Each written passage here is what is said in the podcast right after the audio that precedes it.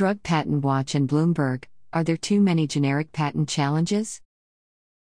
Check out this Bloomberg Law article where Drug Patent Watch shows how the number of patent challenges is increasing, while the number of challengers of each patent is also increasing.